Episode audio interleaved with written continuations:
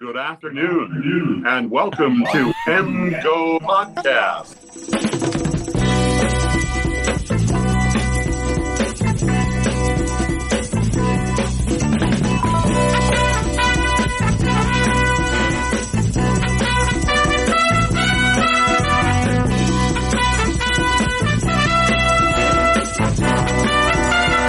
Welcome to MGO Podcast 15.20. Uh, law talking instead of basketball talking. I think you guys can all agree that that was the right move.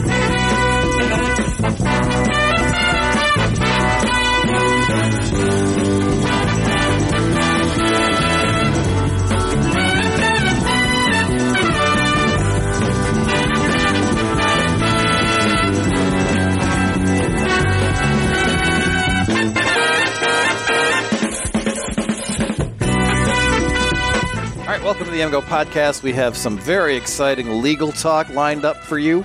But first, uh, we have finalized the coaching staff. We've had a couple of personnel. We've had a couple of personnel items run across the transom, and we're going to deal with that before uh, getting to the rubble bouncing phase of the NCAA's legal fights with everybody. So, first, the personnel issues. Jack, should first be something else. first.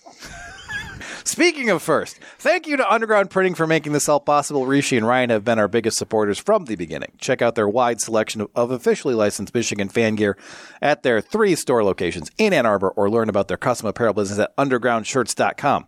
We'd also like to thank our associate sponsors, Peak Wealth Management, Matt Demorest, Realtor and Lender, Ann Arbor Elder Law, Michigan Law Grad, Human Element, Sharon's Heating and Air Conditioning, Venue by 4M, where we are recording this, the Sklar Brothers, the Autograph Fandom Rewarded app, where you get points for doing things like listening to this podcast, and Champions Circle.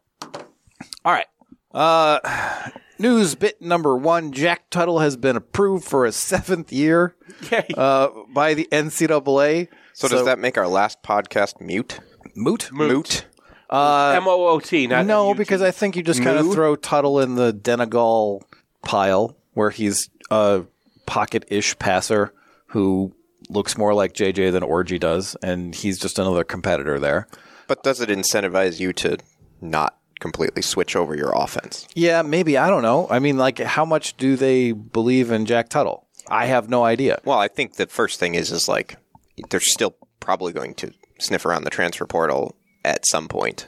Maybe. I just doubt that there's going to be someone who shakes free after spring practice who's going to be worth pursuing. No, but we didn't think that about Josh Wallace either. I mean, quarterback is different, right? Well, sure, but You can pick up Josh Wallace, who's run every defense known to man over his million snaps in college, and he'll plug in and be just fine. Bringing in a quarterback after spring practice and being like, all right, learn the offense, like, uh, I don't know about that one. I mean, I don't necessarily envy the situation, but you'd have to think it, that's probably on the table at least. I mean, if it's Jayden Daniels, it can be like, here, go play. But I mean, there's not a lot of quarterbacks out there that they could get who they can plug into what Michigan's doing, plug into the terminology and everything, like and and go. Yeah, I mean, i i if there's like a younger developmental guy who shakes free, then maybe. But So you're looking at either probably Tuttle or Orji. Uh, yeah, maybe. I mean, I, it's hard to judge Jack Tuttle from what he was doing at Indiana. Hugely deficient offense. Look at Mike Penix at mm-hmm. Washington versus at Indiana. And Tuttle is not on Penix's level when it's like, well, especially early Penix, where it's like, I'm super mobile and I can make some of this work despite, you know, the fact that the offensive line is basically three cows and a lost child. Well, there's an image. I, I think the big thing with Tuttle is that like Harbaugh sought him out and said, "Hey, we need a reliable backup, and we're going to try to go win a national championship. Do you want to do that?" And he was like, "Yes." And so he came. Like, but Harbaugh's not just going to offer that. Are you saying we anyone. tampered? Huh? Are you saying we tampered with Indiana's roster? I don't know. Maybe. Is, isn't that If we were going to tamper with Indiana's roster, we needed to get Donovan McCulley, not Jack Tuttle. Maybe we can Point. tamper with him. But look we at- got AJ Barner. But look at AJ. so- Yeah, look at AJ But we, but we didn't know. Well, they knew. We, we so you know, if you look at his Pro Football Focus stats, like he was a 60 as a run blocker last year. Mm-hmm. Is that because AJ Barner got worlds better at Michigan? Probably not. It's probably, probably the got better, but Yes, better. Yes, uh, there's definitely some improvement there, but it's probably a lot of the fact that he was in a, an offense that could actually make his block blocking pay off. So I think there is some chance that Tuttle, who was a top 100 recruit, went to Utah, you know, didn't win the job there, transferred to not very good place to transfer to, um, and has been hurt on and off during his career. Uh, a couple years healthy, a couple years in the same system. I don't think people should write him off just because he didn't look very good at Indiana. Yeah. I think there's a decent chance that he's a you know at least an average Big Ten quarterback to above average Big Ten quarterback, and with this defense and with the rest of the offense, that can win you a lot of games. Yeah, I mean, is he better than Cade? Uh, but you know, did Cade win a Big Ten championship? All right. like, yes, he did. Right, but I'm asking if he's better, if, if he is a better option than you know, than bring than if if we still had Cade McNamara, then sure, go ahead. If he's not, then you know you're putting a ceiling on this team, and this team could win the Big Ten, go to the national championship. Yeah, I mean, I think there is a ceiling on this team Okay. because JJ McCarthy is now being talked like he's going to go in the top ten picks in the draft, and I think that's the where he should go. Yeah. And whoever is Michigan's quarterback next year is not going to be a first round pick, right? No, I, I think the the hope there is that you get generally pr- probably a step down to an extent, but like good offensive line play. You have multiple weapons at running back, and then you have like a Loveland, and maybe you get a breakout year from a Morris or a Morgan at wide receiver, blah blah blah, and then you have a really good defense. The guy that kind of comes to mind, and I don't know that there's like direct comparisons to who they are, but sort of like the narrative speaking is like Jack Coan, who was at Wisconsin, and everyone's kind of like, and then he transfers to Notre Dame and actually has a pretty good year in 21 that was like overlooked and is throwing down the field, hitting guys, and like they were, you know, had had a respectable offense. So if you if he is like in that vein of being able to kind of grow, be in a more friendly offense with better players around him, all of a sudden, and but he doesn't have to be like you said, McCarthy, right? Right. Then you don't know. I mean, I don't think we're going back to back, right? We're not going to win back to back national championships. That's I not am not happen. discounting that possibility. I, I uh, and so I mean, look at that defense. I know, but you know, you, I have my coffee, you have your Diet Coke, and Seth has his jug of Kool Aid. so Congratulations, David. You made the quote this week. you know, it was actually Flavor Aid that they drank. Is it? Yeah. Not Tang. Well, it, it, the- yeah, they're little packets On- of only the Flavor Aid. marketing guy Kool Aid cares. Anyway, my point is like, I, I mean, I, I agree. You're right, Seth. I do think, I think you make a good point there in that the defense is that good, and that you know, I, I don't know. I, agree. I it, the odds are they're probably not winning the national title, and they're probably not making a run through plural playoff games.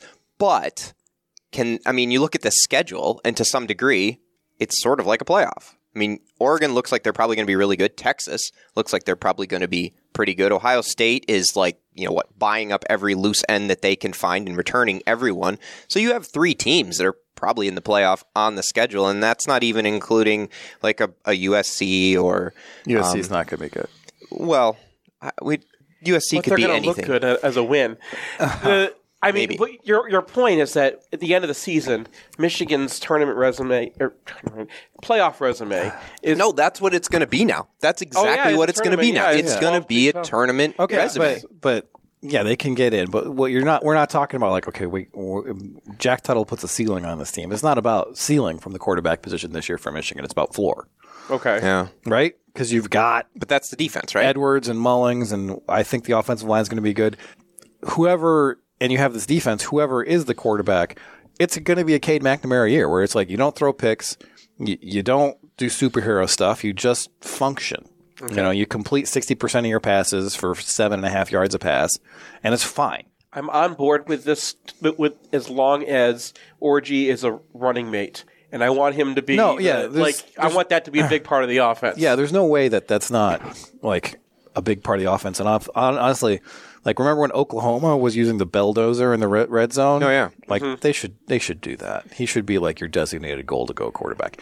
Uh, the other personnel news is sad because it's Keon Sabb hitting the portal, a move that I think is fairly short sighted because with Quinten Johnson gone, you have three starting safeties for two spots, and it might be 3 if you move a guy to nickel. And even if it's not, Keon Sabb's going to get two thirds of the snaps this year.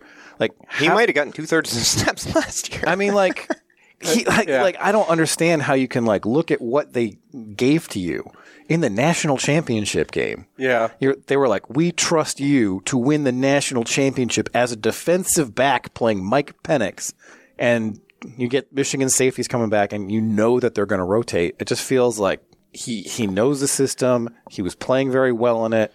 He sticks there. He plays two thirds of the snaps, and if he wants to go to the league next year, he's going to have the resume. I mean, do you Yeah. think that's like he's getting paid and he's the guy that took I don't. bait? I don't know. I mean, they managed to keep all the rest of the guys, and maybe it would be like an NIL thing where it's like, yes, Mason Graham will match whatever, mm-hmm. and once you get to safety number three, and your other safeties are Rod Moore and Makari Paige, maybe you're like, I guess we got to let this one go because we got to. We don't. Our powder is being used elsewhere. I, I believe that's what happened. I think that. Well, he you know, probably thought Moore was leaving. Well, the only I thought Moore yeah. was leaving. That's Yeah, my point. So he's like, all right, sort of like Don mm-hmm. Edwards and, and Blake Corum the year before. Now Edwards couldn't leave in the same sense because he wasn't eligible to go to the NFL. But Sabb was like, all right, yeah, good, okay, now, next year's my year. And then Rod Moore's like, ah, you know what? Let's run year it back. was Still going to be his year though. Like, I mean, But maybe Sabb is looking at it like, I have another good year and I'm going to the league. yeah, but he could have done that here because he was going to get two thirds of the snaps. Yeah. Yeah, I mean, it's an example of a guy who, like, the, the current model of the NCAA, and we're going to go into this in the next segment. The current model of the NCAA makes that guy more valuable to a team that right now is looking around. They don't have an answer for safety. Spring practice is going to start, and you're only allowed to poach from Michigan's roster because they're the school that had the coach leave most recently. Well- no one else's players are poachable. Yeah, His market value is broken. never going to be higher than it is right now. Anyway. He could come back, right? I mean, technically. hypothetically he could come back. Like he's he hasn't committed somewhere else yet. Right. So Typically, when a guy enters the portal at this point, unless it could be- he's Yeah, no, Donovan no, McCulley, No, I. I why did you go back to Indiana? What is what do you what is Maybe the we thought could- process there? Would you trade? Would you make that trade? yes. In the in the next. McCulley for Sabb. yeah. Because you need because like yeah I He mean was, like, Sabb was coming out really well in my charting at the end of yeah the year. he's a good player. He's going to be good wherever he goes. But and they still also have Zeke Berry, right? Like you brought They, that up. they do, but one of the things that ups- that upsets me about Sabb leaving is that Michigan put a lot of time into getting him ready to play. The reason why he Yeah. was so playable and so good by the Washington game and by the Alabama game to a lesser degree is because he was getting a lot of snaps over the course of the year, and Zeke Berry was not getting those snaps. Well, you could only rotate so many safeties, and they had four. right, but they were. I mean, you had the guy who like laid out Egbuka in the Ohio State game as one of your backup safeties. You have Sabb as another backup safety. How are you going to get Zeke Berry snaps? Let alone Colazar, who's played over his career as on the two deep ish, Well- so too. So Rod Moore and Quinten Johnson also lost a lot of snaps. When Rod Moore was coming back from injury, you wanted to get that guy, you know, going again. Yeah. And they were not playing him, and they were holding him back from coming back and getting Sabb snaps. And Sabb made mistakes with those snaps, but he made those mistakes then that he was not going to make in the national championship game. Yeah, I mean, it's a loss. Like, and he's a, like of the people who have left the football team in the last like three or four years.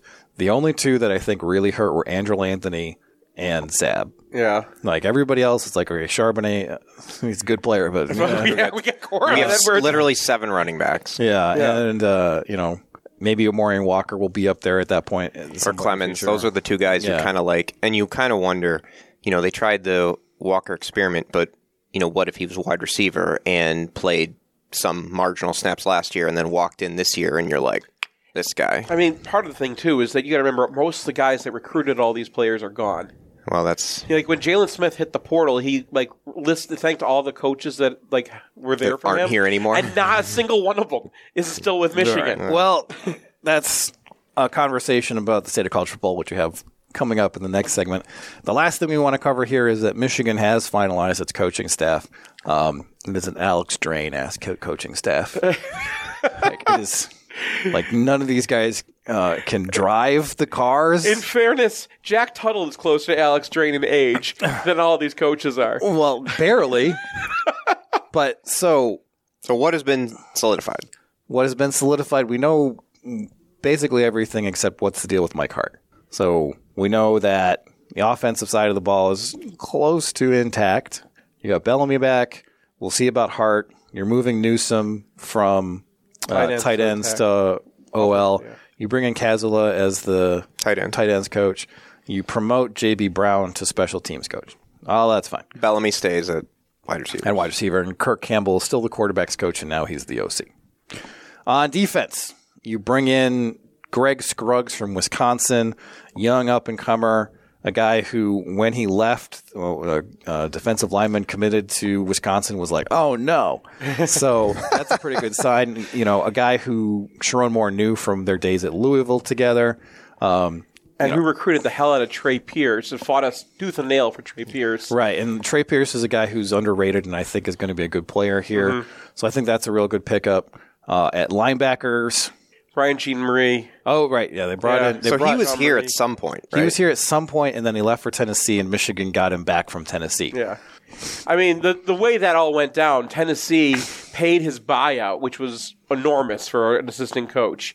And when, you know, Coach BJ came back to, Co- to Harbaugh and was like, hey, you want to match this because I'd rather stay here. Harbaugh was like, that is a lot of money. I'm going to go get Matt Weiss. So that was that's how that whole thing went so down. so he was here what year? He He was, was- here twenty. So was- like the yeah. fake season. uh, I think he was here 19 and 20. He was here nineteen as well. So I went to the Tennessee message boards, and there's a bunch of people who are like, What were they like? Okay, but As the- opposed to normally when they're like, I see. All right, yeah.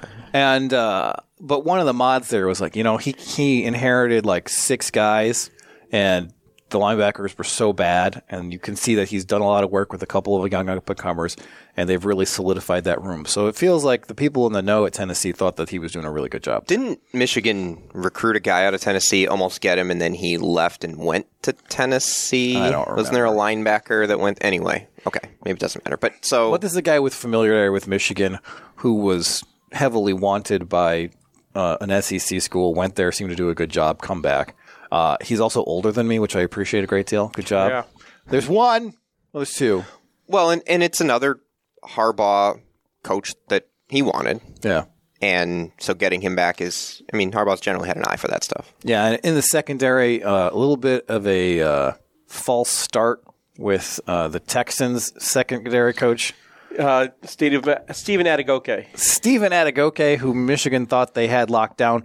Seemed like a really good idea. 28 year old guy, real up and comer, who's shot up from a grad assistant to an NFL position coach in a short period of time. But the Texans were able to fend off Michigan, probably because anybody with an NFL Yeah, well, option right DeMeco now- Ryans was like, "I'm going to make you my next the next guy after the defensive. Co- you're, he's going to be defensive coordinator in the NFL in a couple years," and that was the deal that kept him out of. So even though that did not come off, I think that speaks well to Sherrone Moore's ability to target heavily in demand coaches. So, do we not have a safeties coach? No, they hired the defensive coordinator from Louisiana. So Okay. uh, Lamar Morgan, I believe, is his name. yeah, who worked with Minter? Uh, he was Minter's guy at Vanderbilt. So this is a guy who Minter recommended coming in as a position coach, another young up and comer guy, and he's coming from a DC spot to be a position coach at Michigan. That's interesting. Well, it's not that uncommon these days. No, no, it does seem to be happening a lot more than I ever remember that happening. Yeah, it, it feels like well, you get get paid more as a Now, like coach. teams collectively across the board are tending to pay their down staffers more. Yeah. So that combined with finally looks like action on the NIL front. Um, I, I got word that you know they had a real plan that they uh, a guy put together, and they had been sitting on it since April without doing anything, and now it feels like okay, we're going. And I think I think. Given the timing of all this, what changed? Sherrone Moore became head coach, and he's like, "This is a priority. We need to get after this." Yeah, And Jim Harbaugh wasn't that guy, right? Like he was not big into NIL. He's 60 years old. He never really seemed to um, be proactive about paying guys. he was more proactive on the systemic system, on the systemic He level, was not more at the Michigan level. He was more like revenue sharing, Yeah, but you know, it just, it seems which like might be a better idea in the long run. But it seems like the not a coincidence that this stuff gets moving as soon as Sherrone Moore gets hired. Yeah. and I think that's important because Jim Harbaugh is a, the rare person who can navigate all this stuff and overcome a recruiting deficit by developing guys. And Sherrone Moore has a lot of assets, but we don't know that he's Jim Harbaugh yet. So I think getting modern with NIL will help, and I, I think that all told, you know, losing Clink is unfortunate. Losing Elston is unfortunate. But given the current state of everything, you know, it's like, well, you gotta You, you got to go to the NFL so that you can have a life. yeah. So, At some point. given those that context that you lost those guys, that's fine. I don't think that there was a whole lot you could do to not do that. The hiring process, the guys they hired, the guys they tried to hire but couldn't hire, all of that I think is very encouraging. Yeah. So Because nearly picking off a 28 year old defensive backs coach in the NFL who's just an arrow straight up is like, I really wish we got that guy. But one of the things that Harbaugh was very good at was hiring coaches. Mm-hmm. And it feels like Sherrone Moore has picked up that trait. So what we're not doing is what a lot of schools that we've passed are still doing, which is hiring retreads, hiring bigger names who cost more, who are on their way down. With one exception. Yeah. Which is Wink, Wink Martindale. Martindale. But Wink Martindale is a continuation of the Ravens defense that we've been using. He was Jesse Minter's and Mike Macdonald's mentor. He was the guy who invented that defense. There's a lot of good reasons to get that guy. It's like, okay, Ohio State got Chip Kelly on the way No, down. I'm not. I'm not. I'm He's not still a saying, good hire. I'm not saying that Wink Martindale is like a bad idea. Yeah. But what they didn't do is they didn't like fill their roster the, of position coaches with like 45 year old NFL guys who hadn't been in college. in There are no years. Bob Shoops on this defense. Right. Yeah. do, you, do you think that Martindale is sort of a stopgap, like a short term solution? Yes. yeah. Okay. Um, because Like he's going to produce a good defense and then jump He's, back he's going to ride Kenneth Grant and Mason Graham and Will Johnson back, back to the, NFL. Yeah. because he went and worked for the Giants, and that was a bad decision. And you know, he's his shine, the shine came off. He's still a top ten defensive coordinator in the NFL. And Michigan, look at this whole situation. Michigan is still competing with the NFL for coaches, and we're going to lose coaches at a faster rate than other colleges because we're getting guys who, if you succeed at Michigan, you go to the NFL. If you and we're, we're competing with them to get them in the first place. So Michigan is operating an assistant level higher than people, uh, especially Michigan fans, really realize. remember when Ryan Day made Kerry Coombs his defensive coordinator? That's not happening here. no, it's not happening here. All right. Yeah, Thanks for the clarification. and and also consider Michigan. I mean, they won the national championship. Their coach left. In the NCAA right now, that means that anyone can transfer. Anyone can be uh, tampered with. Anyone can be offered money on your roster. And they are, as soon as the Alabama timer runs out, the only school that anyone can go and tamper with right now that has any players. And that's why their backups are getting picked off. But the fact that they've kept this roster together Yeah. in the middle of this, I mean, is look at what happened to Bama. Yeah. Like Bama, Bama got raided, and Michigan has lost Keon Sabb and nobody else who was a guy who were we were counting on to contribute next year, which I think is also a credit to Sherrone Moore. but that was part of what the player said. Yeah, and I, I think you know Michigan has to get their NIL together, and I think they are, thanks in part to Champion Circle, and thanks in part to some donors. And I feel like they've solidified now. They mm-hmm. have a coaching staff. They want to get to the end of this portal period and get into spring practice, see what they have with Tuttle, see what you have with Orji, and move forward. So, insofar as it is possible to judge this at this juncture, Yeah. I think that this transition period has been a success. And you just have to look at the portal to know that. I think it's the most successful transition period in any sport in Michigan since Bo to Moeller. Yikes. All right, we're going to take a break, come back, and do some law talking. Want the perfect game day outfit? Underground Printing has unique, great fitting U of M apparel and officially licensed apparel from legendary Michigan names like Woodson, Howard, Ufer, and more. UGP also specializes in custom printed apparel and promotional items for groups, events, and businesses. Whether you need one shirt as a gift or 1,000 shirts for a charity walk, Underground can customize almost anything for groups large or small. To learn more, visit Underground Printing at one of our three convenient locations around Ann Arbor or online at undergroundshirts.com. It's painless, it's online, it's group ordering made easy for your next custom printed apparel order. Pogo from Underground Printing will save you time and hassle, whether you're selling shirts for a fundraiser, organizing a large event, or trying to collect sizes and payment for a family reunion. UGP is here to help. Save time and hassle every step of the way with our easy to use site. No more guessing what to order, chasing down people to pay, or wasting time trying to sort out the order. We'll set it up and you can just sit back and relax. We can even take care of individual shipping. To learn more about Pogo, visit us at any of our convenient locations or at pogo.undergroundshirts.com. Hey, it's Nick Hopwood, founder and president of Peak Wealth Management, your MGO financial coach. and it is our goal to help you retire with peak confidence. Check us out at peakwm.com slash mgoblog. Bo says the team, the team, the team. Lately, my mantra has been the plan, the plan, the plan. Check out the Trust the Plan podcast. Search out my name, Nick Hopwood, on any platform and give us a follow. You know, we haven't updated this ad in over two years because since the last versions went live, we only had one Big Ten loss, and honestly, I'm a little superstitious. But for this ad, I just want to give a shout out to all the loyal Wolverines and MGO blog fans who've reached out to us from as far as France, Japan, Seattle, San Francisco, Dallas, Florida, New York, and of course all over the great state of Michigan. And you guessed it, we're pulling recruits out of Ohio as well, just like Harbaugh. Thank you very much. So, no matter where life has taken you after your time in Ann Arbor, we're here to help you build a plan you can trust. If you're looking for a second opinion, visit us at peakwm.com slash mgoblog today. Hi, I'm Pete Cavarilla, owner of Sharon's Heating and Air Conditioning. Now that the temperatures are dropping in Michigan, you can count on our vast network of service technicians to keep your heating system up and running. We offer 24 7 emergency service and have advanced scouting on all makes and models. So if you find yourself without heat or hot water, or want a free estimate on a new system, call or text us at 734 238 3698 or book an appointment at sharonsheating.com.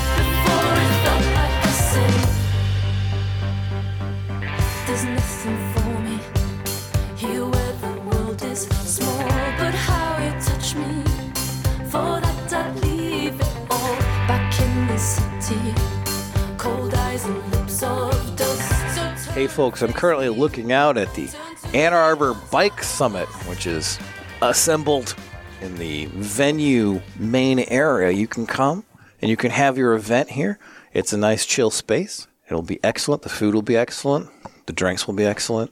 And sometimes there's smooth jazz. We welcome in Brian McKenzie, certified law talking guy and punt counterpunt punt specialist uh, to talk about the myriad legal issues facing the NCAA. We probably could have done this any point in the last 10 years, but we're doing it now because there's been a couple of interesting developments. Development number one Tennessee, the university and state have decided to lift the middle finger and fly the Jolly Roger in response to Tennessee getting dinged for NIL, whatever uh, an unusual thing where the uh, Attorney General of the state of Tennessee is laying into the NCAA for political capital. I wonder why it's taken this long. It seems like somebody before this would have been like, "Oh yeah, this is an easy way to get cheap heat," but it's it's arrived, and the state of Tennessee is suing the NCAA, asserting that NIL restrictions of any variety are antitrust and cannot be legal. Is that about the shape of it, Brian? It, might be a little narrower than that. I think what they're really saying is what they're getting nailed for in this uh, Nico Iamaleava.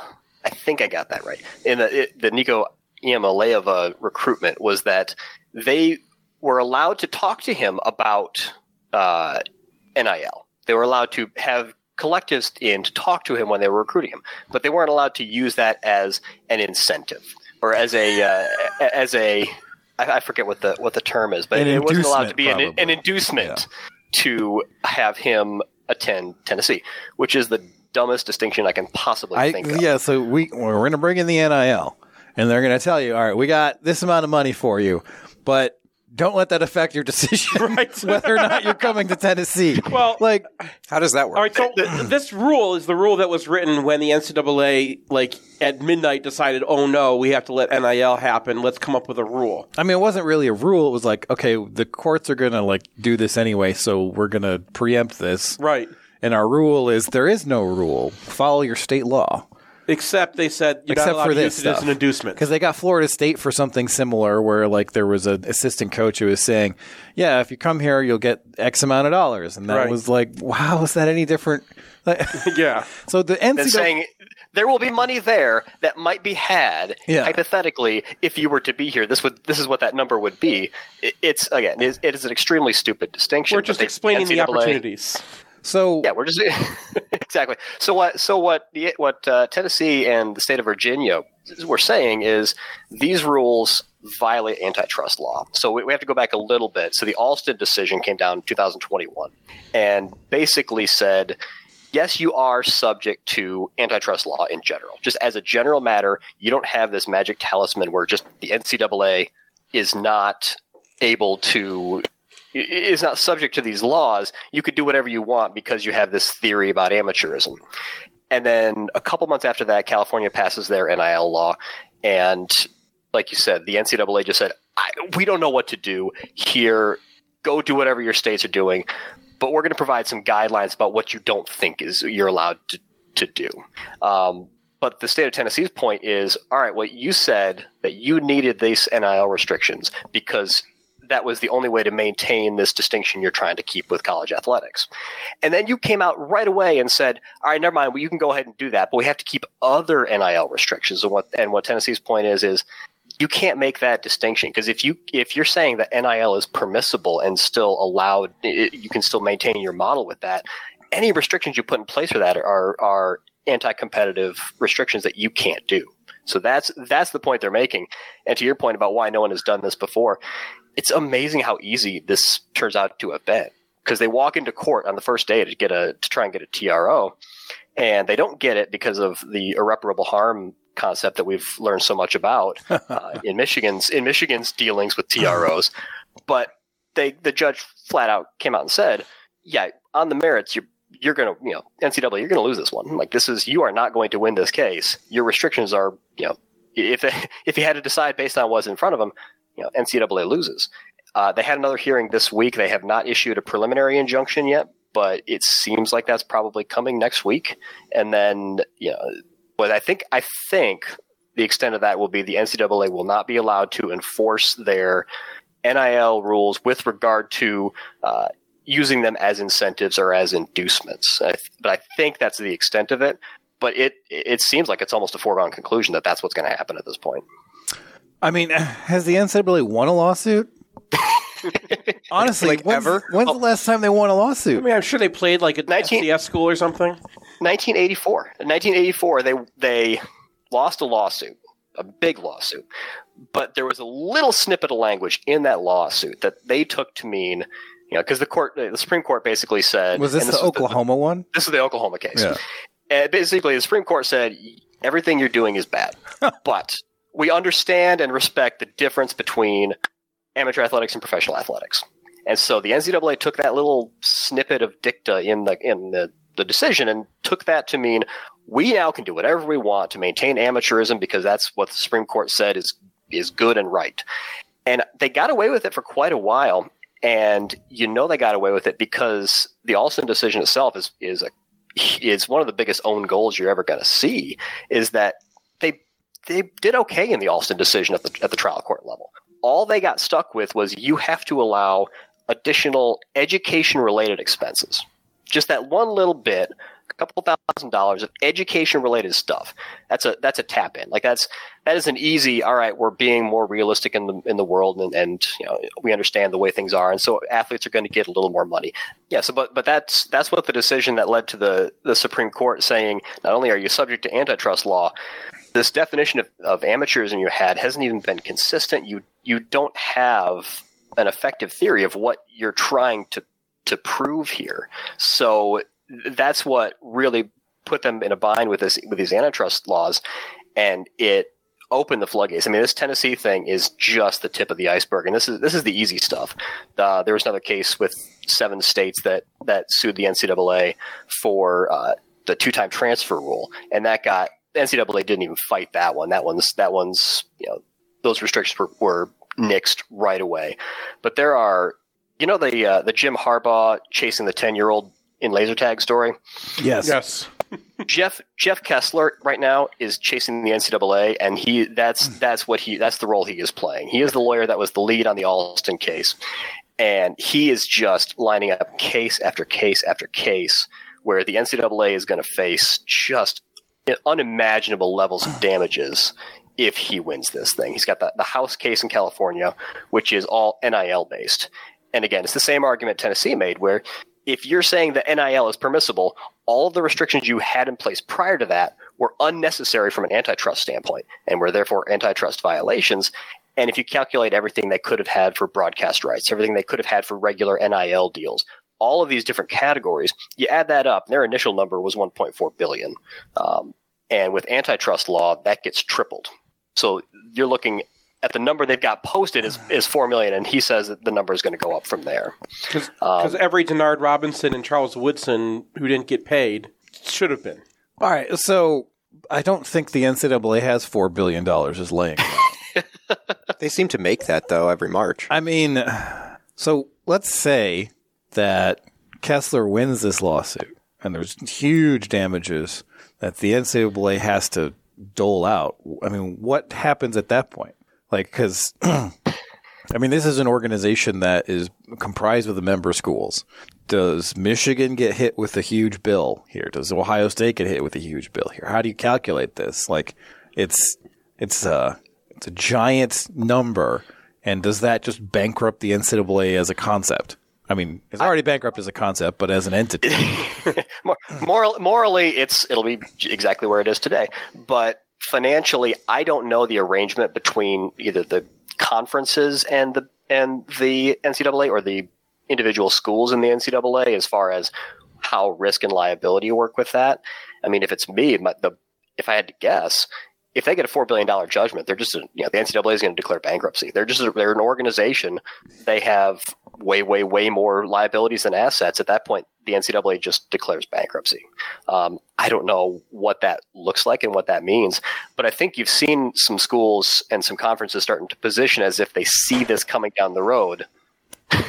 the uh, uh, the Big Ten, the SECs, you know, Alliance 2.0 that they're trying to that they're trying to put in place here. You, you see schools because for the longest time, the NCAA has been the shield for all of these schools and all these conferences. There comes a point when the liability that they've taken on is so much that it's easier just to, to cut bait and ditch the NCAA and figure out what the next plan is. all right. So the other major development we will handle on the other side of this ad break. Hey, it's Nick Hopwood, certified financial planner, founder and president at Peak Wealth Management. Check us out at peakwm.com slash mgoblog. When you're watching the game, everyone knows what the score is. But you might be at halftime of your career. Do you know what the score is? Are you winning or do you need to play catch up? If you're behind in the second half of your career financially, we may need to run a hurry up offense like John Navarre in the 2003 game at Minnesota, or run a three quarter court press after a made free throw like Coach Howard likes to call. My team of CFPs at Peak Wealth Management are here to help you understand what the score is and what you need to do to win. Your spreadsheet doesn't tell you the score like we can.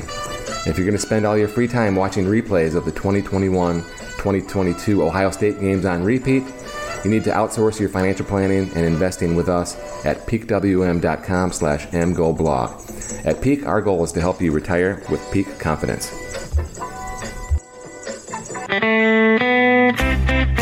I can't believe I'm doing this. If you find yourself in the penalty box, you want a Michigan man arguing your case, call criminal law attorney and former prosecutor Jonathan Paul tonight. It's 248 and 924 9 and 458. Or visit his old website at MichiganLawGrad.com.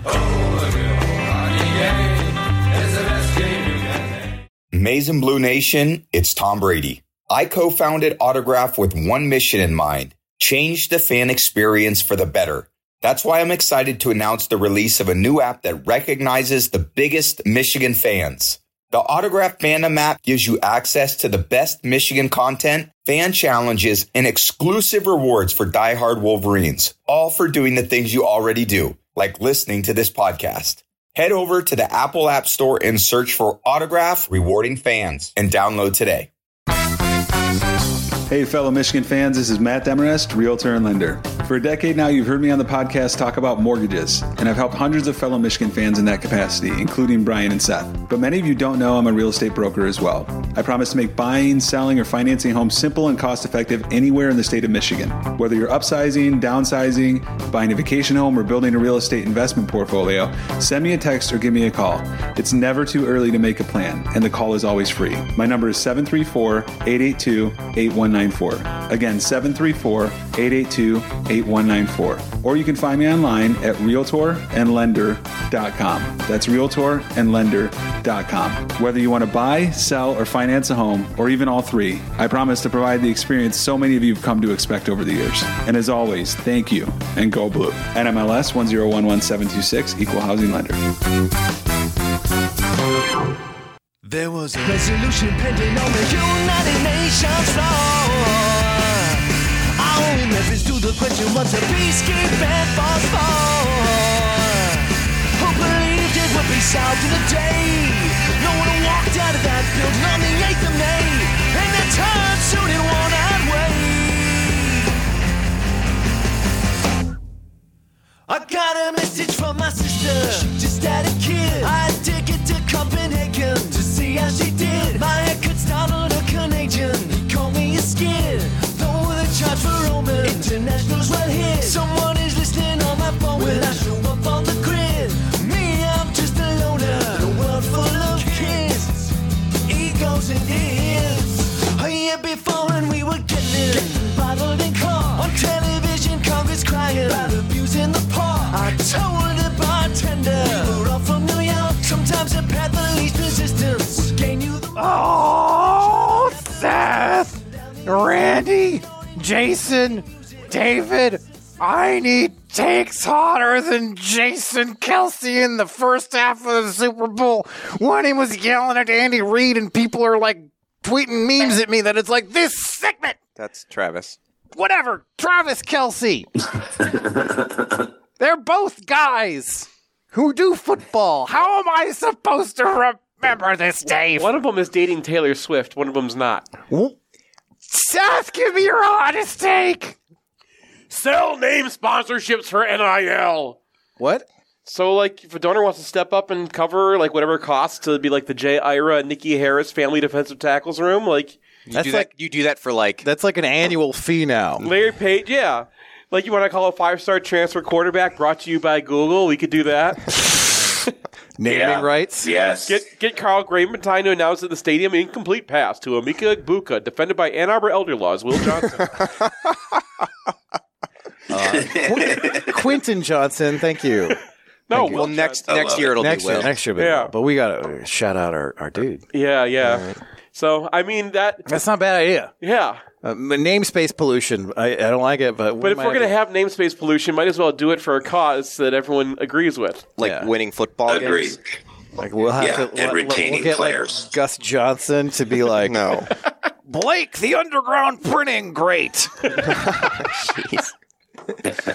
That's good. Dave, give me your hottest take.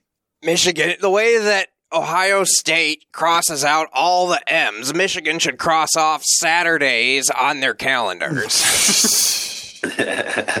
Well, Just play Friday games and then move on to the next team. moo, it's over. That's a It's over. hockey take. It's my hockey Yeah. take. Well, it's also a basketball take. No, basketball take would Oh, be yeah. Michigan should cross off all days on the calendar. Except for the Ohio State game. Jason, give me your hottest take. Michigan should get Caitlin Clark in the transfer portal. For what sport? Uh, for- ah, that's great. Uh, she's a better player than everyone on our roster. She has more heart than anyone on our roster. She, we need a shooter. Um, we could probably pay her more in NIL than she might make in the WNBA. I think. Uh, Well, that's probably true. That's why she's still at Iowa. Can, can she play Right. defense? Because I mean, the, well, can she play? Will it be worse than what we've got right now? Get on board and get Caitlin Clark.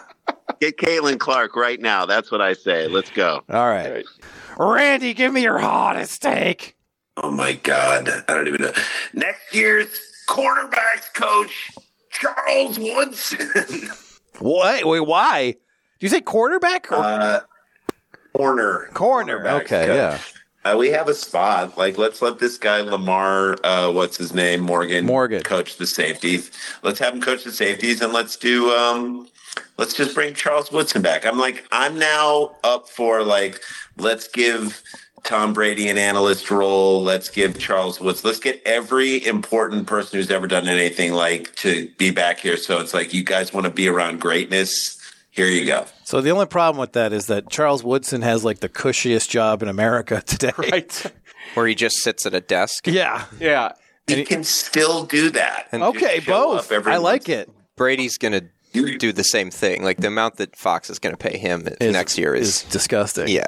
I mean, Woodson has a whiskey and a wine. Those could be name sponsorships too. There you go. So he could be sponsoring his own whiskey and- players. the the Charles Woodson whiskey and wine secondary. This is great. oh God. Uh, all right. That's as positive as I can be. I'm The- sorry. The intercept secondary. Oh my God, it works. All right. Here's mine. Hire T.J. Otzelberger. Hey, Now. Cyclones look good. Yeah. Not, not Fred Hoiberg? No, because like what what happens when like wh- when you Michigan hired Beilein, I hopped on KenPom and I was like, okay, what's this guy all about? And you saw it every year. His teams were like top ten in turnover rate, Uh huh. and like that's like okay, this is replicable. This is this is just part of who this guy is. Mm-hmm. And Yeah. TJ Otzelberger comes to uh, Iowa State, and instantly they're like top five in defense every year. Okay. I have a problem with this. How many transfers does Iowa State get? No, he- he's, it's mostly homegrown. The problem with TJ Otzelberger is that he's like an Iowa State lifer. Oh, okay. And it's Also, like, like, Lipsey's from Ames, what? their point guard. Well, in any case, like if the the problem w- won't be like if he's a good coach. He's obviously an excellent coach. The problem is like if Michigan can throw enough money at him that Iowa State will That be he like can leave Is- Ames, Iowa. Is he is he the re- I- is he the return know. of the like people who people are from Ames? Like just talk about getting out of Ames. oh I know but hater this, this guy this, hater? this guy is like a lifer there. So like I but like I mean, I, this is what I'll say. His connection to Beilein is even more because the name Otzelberger to me is bizarrely like Pittsnogle. it's the Pittsnogle of names. So if we need to get ourselves our own version of a Pittsnogle, so Otzelberger will do. Wasn't wasn't that Mo Wagner our version of No, Pittsnogle? Mofa. Well, he doesn't have a silly need- name. We need a Pittsnogle. We need. We need a it- I mean, what's Pittsnogle now. Doing that we can't get him on staff? that guy no no was- like he was No. he was clearly like uh, An insane human being. yeah I was just like I think My he's- point stands. Like, if you put him in Breaking Bad, it'd be like, oh yeah, that makes sense. okay. Yeah, exactly. He's too tall to be on camera though. That's true, but you know, He- he's he's mixing up the blue meth. All right, I get it, but still, Otzelberger is the is Pittsnogle 2.0. Let's get it. absolutely. Uh, if you can't get enough Sklar's, they are touring. They are coming to Mark Ridley's Comedy Castle. What are the dates again, Randy? Uh, February 29th, March 1st, and March 2nd. It's coming up. We'd love to see you guys there. Come on out. Oh, I I will definitely be there one of the first two nights, I believe. I'm there Saturday night. And uh, check out the Nosebleeds, which is the reboot of Cheap Seats on UFC Fight Pass. So the other major development was, uh, I believe it was Dartmouth. Which sport for Dartmouth? It was the Dartmouth men's basketball team. Um, They have a basketball team. Do we? they do. So they went to the National Labor Relations Board and the local or regional national well the regional labor relations board said that they were employees. Now, this is something that changes based on the administration. So the NLRB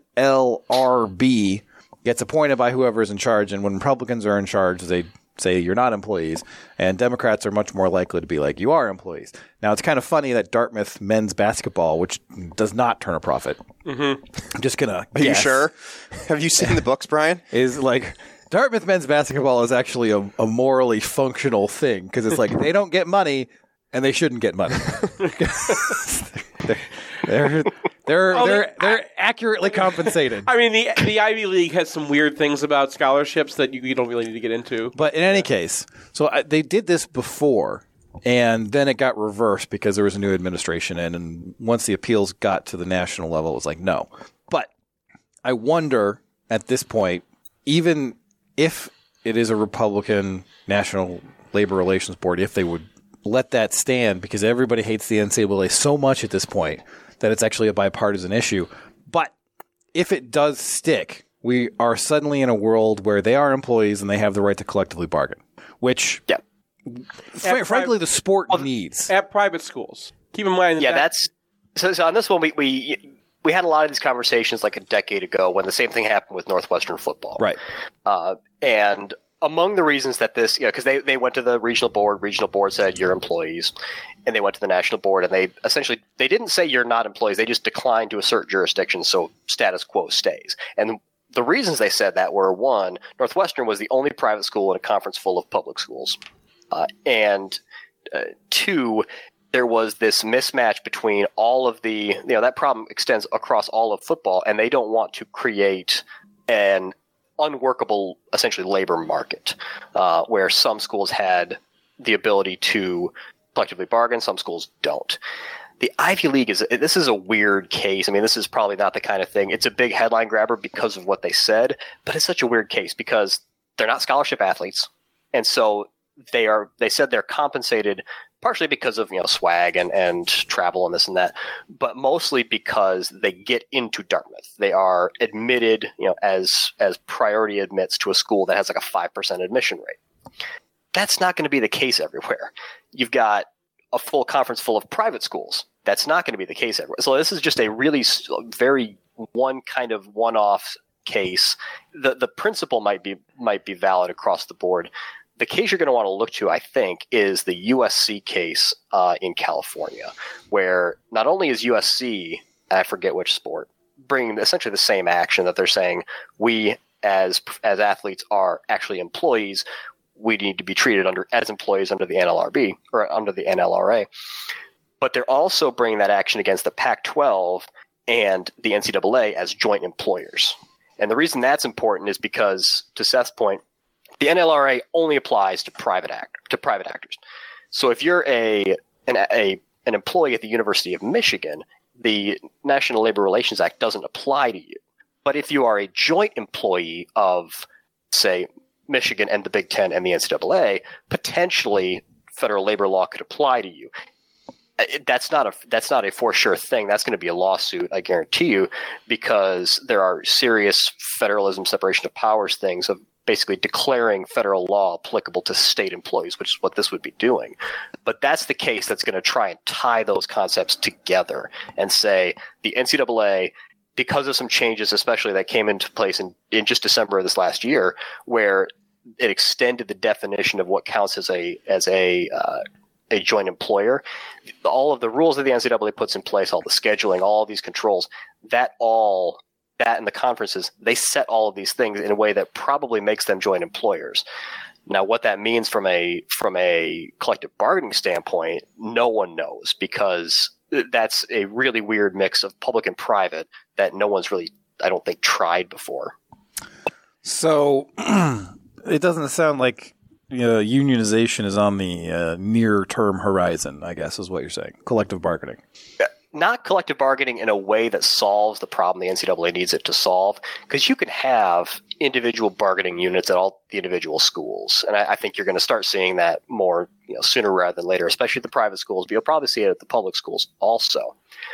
Problem is, you're not going to have, you know, there are 11,000 Division One football players. There are 5,000 Division One basketball players, and those are just the the major revenue sports. You've got tens or hundreds of thousands of athletes in very different situations. And so even if you get some of these one off, two off, you know, labor units out there doing some some collective bargaining, you have to have all of it under the tent because the things that you need to bargain, the mandatory subjects are your wages. You know, Michigan can't negotiate wages because the NCAA sets these rules. You know, they, they can't, they don't, you know, Michigan doesn't, can't set scheduling. There are some things with the, the ordinary day to day stuff that they can negotiate, but the big ticket items all have to be done at a big level. And you can't do that when you, it, finding a, a bargaining unit of 11,000 people and trying to find something that works for everybody, you know, especially given the you know the difference between you know the eighth linebacker on the the depth chart at at San Jose State versus the starting quarterback at Michigan, you've just got such a it's such a difficult thing to consider, especially because you're not going to have any. Exp- I mean, people are out in five years unless you're Jack Tuttle, so you're not going to have you you know you're not going to have these units where you've got people that are you know where you have a consistent you know studying understanding of how these things work. So you're you're going to end up with a weak union. It, it's just it's so hard to see practically speaking how they get there.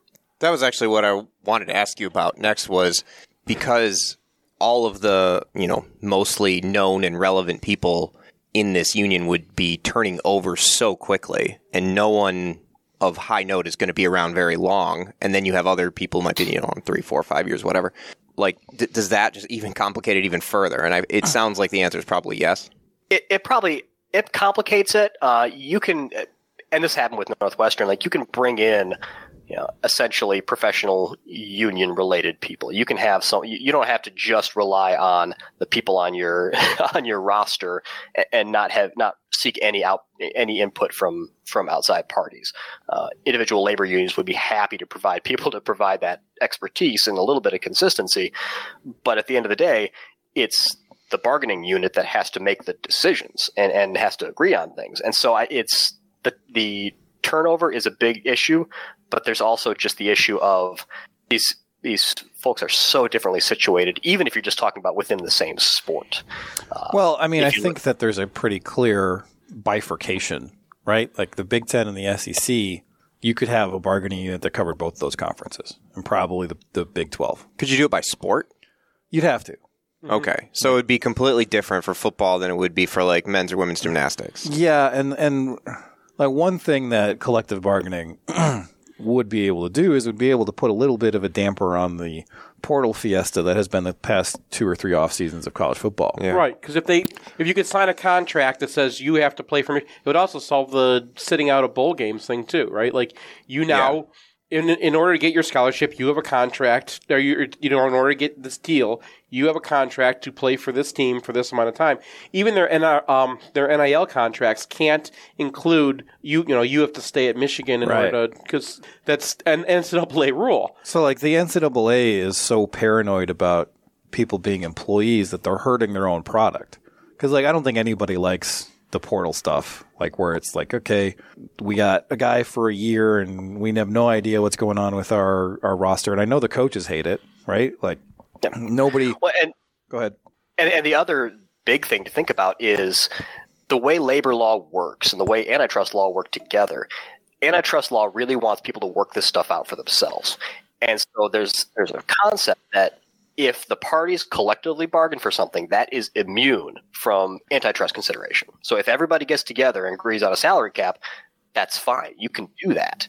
And so a effective national bargaining unit solves the NCAA's antitrust issues. Like just out the like it just it completely makes them go away from a legal standpoint. So if I'm the NCAA, I'm begging them.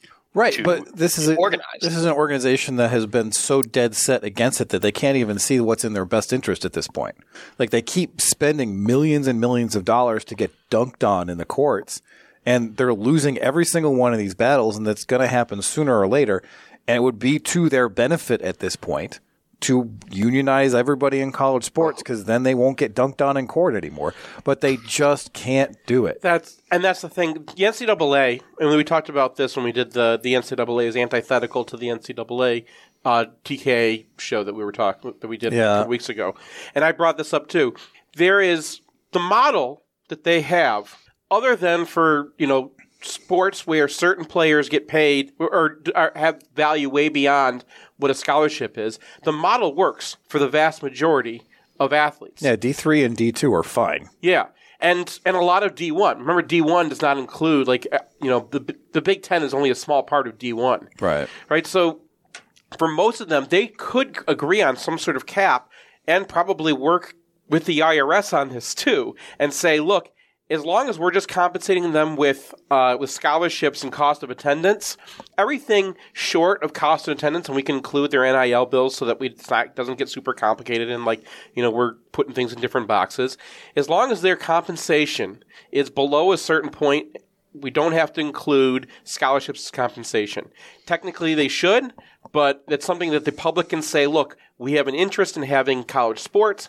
We like that our institutions can give athletes scholarships in return for having them play sports. Somebody who's making more than that should be taxed and should be, you know, able to collectively bargain and whatnot. But most of these people have a good deal with just the scholarship situation. I most and they're all going to get run into this. So like a lot of D1 schools, if they have to pay everybody as employees, are not going to be able to afford half the sports that they're at least half the sports that they're sponsoring right now. Well, we got to we got to actually draw a distinction between teams that are in the black and teams that are not in the black, right? Right. Like teams that are not in the black, you should not have to be paying your players because you're not actually a for-profit enterprise. You're not actually siphoning off that re- revenues that these players deserve because there aren't any. Yeah, and and that's true on the teams as well. Certain players on Michigan I mean, are not necessarily the, the individual team stuff. I think is best left to the teams themselves, right? Like, I don't think you need to step in and do anything with that. You just need to be like, "There's this pool of money, go." I, I think that if you could have a very simple way of doing it across the board, if you start with the standard being cost of attendance does not count towards any of this. Cost attendance can function the way that amateurism has always Sure. Uh, has always functioned. Anyone making more than cost of attendance, now we have different rules. And I think that that Well, there's yeah. There's a couple wrinkles in that, though. One is to the point about schools that make money. Dartmouth, Dartmouth doesn't make any money, and the NLRB was very clear, and, and they do this in other realms, not just athletics. But it doesn't matter if if they make if they are making money. A lot of a lot of very large companies make no money whatsoever. They lose money hand over fist in the tech sector, but those employees are still employees. So from a labor law standpoint, they're not going to care. The only issue with the with the issues about taxation is there's also currently um, among the NCAA's other suits, they're currently being sued in the Johnson case in Pennsylvania to get the Fair Labor Standards Act to apply to college athletes. That's the one that is, as opposed to the bigger picture labor law stuff. This is minimum wage, workers' comp, that kind of stuff. And mm-hmm. so, if the athletes win that, then theoretically they have to be paid minimum wage. And so the school has to show how they are paying the minimum wage and has to basically declare that as income. And so that that could throw I don't know what that looks like, but that could throw a real wrench in things if they have to prove, you know, basically by showing the the IRS or whoever it is, this is how much we're compensating these people. The IRS, it's easier for them today to look the other way and just say scholarships, whatever. It's harder when they're basically When they're, they're saying getting a that, W two. yeah, that, They're gonna- that the the scholarship is the minimum wage, right? Yeah, but but it's also not income for taxation purposes. Like the school can't do that. Like Right. the IRS would basically have to come up with its own very specialized niche for this. And I, it, I, I think that's not That sounds too- like something Congress will have to deal it's with. something Congress will have to do with. That's what we're talking. That's what we're moving now into. Because what you're talking about is liability. Their liability under the laws that govern labor and govern taxation in, in America cannot apply in this weird little market carve out that the NCAA has created. And you're going to need some congressional assistance to figure out exactly where we draw the line. Because I don't think anyone wants to draw the line where we normally where we have a normal labor relations and normal taxation. right like relations. like there's the solutions that work for the players who are currently being undercompensated don't work for players who are not undercompensated so there's going to have to be some sort of action at the federal level to make Dartmouth and Michigan be able to play in the NCAA tournament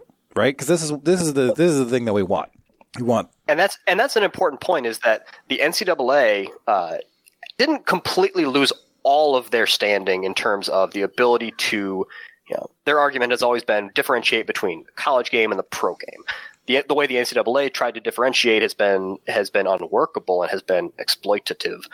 But it's it, the both the, it, the in the Alston case, the court acknowledged that and said this is a you can do this. You can you can take steps to any steps to differentiate between the, the college game and the pro game.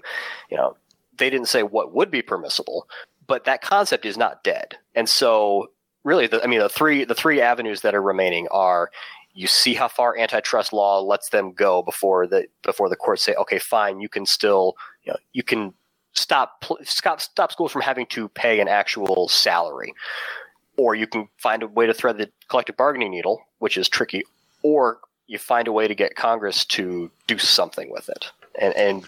The easy, I mean, whenever you say, "Well, the easiest way is just to get Congress to do it," Well, yeah, that's not a that's not a good sign for for what you're trying to do. No. But that might be the easiest way to to solve it. I mean, it is one of those things where I think everybody is like, "This is broken. Let's try to fix it." It might be one of the rare things that you can actually get some work done on. Uh, have we missed any lawsuits that are currently pending? I, I mean, it's the bouncing the rebel types. Um, Jeff Kessler has another lawsuit with uh, Chuba Hubbard uh, is the name plaintiff. It's a it's a class action suit, but you know those Alston payments that the court Supreme Court said you can't not pay them for this. They're looking for those, the back pay for those payments, which is like three or four hundred million dollars. Um, they're also suing them in the Carter case, and that one is the whole enchilada. That is declare all restrictions on compensation to be a violation of antitrust law. You can't prevent schools from paying salaries. You can't, you know, nothing, nothing that even touches compensation is permissible under antitrust law. So what's the what's the timeline of that one? Because that seems like the one that is the most paradigm shifting. If it is That's that's the newest one, and even the the House one, which has been pending for a while, which is just specific to NIL. That's not going to trial till January of next year. So you've got Carter probably be, would be a couple of years because these are these are massive suits involving huge classes of people that have to be certified. They finally they already have the the classes certified in the House case, and that one still isn't is a year away from trial. So Carter, you're talking probably years, two or three years before that actually all right. Comes to fruition. And uh, I know that the courts can be somewhat unpredictable, but does it seem like that's a slam dunk? Is I mean, given that the NCAA loses everything, I think House is a slam dunk. I think because, especially because the NCAA came out and said NIL is okay. It's not, we don't love it, but NIL is okay. They lost any legal ground they had to say it is necessary for, you know, it's a restriction on trade, but it's necessary for us to do what we're trying to do. And the, the moment they came out and said, eh, it's okay, they lost that one. I don't. I, I think they've got decent ground on on the actual the concept of compensation generally, because that completely destroys the distinction that the courts have said is okay for them to try and maintain. Um, I mean, shouldn't the I think- distinction be they have to go to class at the college? That seems like a pretty big distinction to me. well, I think the, the NCAA has to has to decide real quick what they want that distinction to be, and try and draw any you know, some sort of principled line. Because at this point, it's just you know they're, they're just flailing at whatever whatever pops in front of them, and they're just they're just getting dunked on so hard. Well, so part of the problem too is that the NCAA has a lot of member schools that they're trying to represent that they're not really representing, and they have a few member schools who don't really want an equitable system, who are really the ones that the NCAA is pushing for. Like they're they're doing what's best for LSU, not what's best for Sure. every Louisiana. Well, they're not really doing what's best for LSU. They're just this sclerotic organization that can't understand that the meteor is coming, and they should maybe put up a, an umbrella or something to. You know, I, I'm I'm telling you the perspective of the people in charge of it. The the system that they're trying to protect is the system that was not workable to begin with, Well, but yeah. was best for schools that wanted to pay kids under the table. right. That is But that's the system not- that they want. That they're actually functionally trying to protect. Functionally, yes, but that's not the reason they're doing it. The reason they're doing it is because they don't know how else to act. They've been so indoctrinated, inculcated into this like amateurism man- mantra Mhm. that like they can't think like normal human beings. And that's how you get these things where it's like NIL is okay, just don't use it as an inducement. That literally anybody outside of the NCAA looks at and they're like, "Are you guys crazy?" And they're like, student athletes. and they're like, that's like, they, they say student athlete, and their whole brain changes. The the only the difference between what you're saying and what I'm saying, I think, is that you are giving the NCAA too much credit for believing that amateurism was That's was real- real. no, that's the and I don't think that they were. un- un- No. they were not that dumb. Did you did you did you read the Stapleton letter that he sent to everybody? they are that dumb. Yeah, That oh, guy is the stupidest guy on the planet. he's can't an- argue that. He's the dumbest man in the world. And I believe that you can get suits in a room and Uh-huh. they will be like, okay, this is a righteous action that we are taking. It just happens to benefit me financially. Oopsie. And they'll just go with it. And I, I just, you know, never ascribe to uh, malice, which you can uh, ascribe to incompetence. Uh-huh. I just think that they, there's this mindset, and you can see the like organizational cultures can become real disease. Like you see at Boeing, right? Yeah. They just get the, the bean counters up there and they're not an engineering firm anymore. They're financialized. And once that starts happening, anything that looks sane just ceases to exist.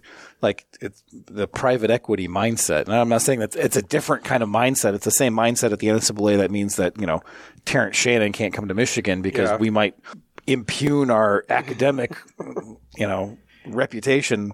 It's, it, it, it doesn't make any sense. But Yeah. you, the only reason that it could make sense is if you're inside this organization and it has, you know, imposed some sort of worldview upon you.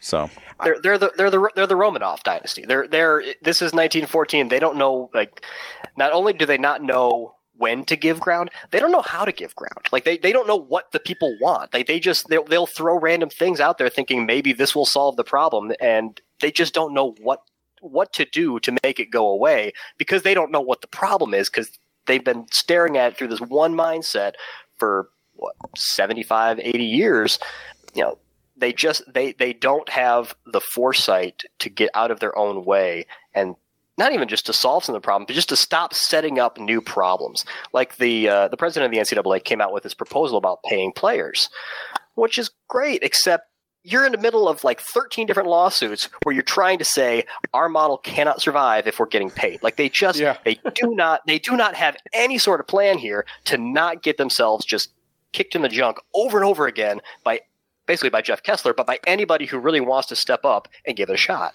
Yeah, I do want to give them credit for one bit of intelligence. They know TV money is the ball game, and they Uh-huh. have been protecting that.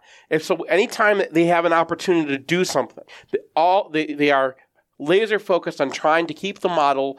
If players are going to get paid, it's going to be donors. They want like the fans to start giving money. They want big money donors to step forward and pay through.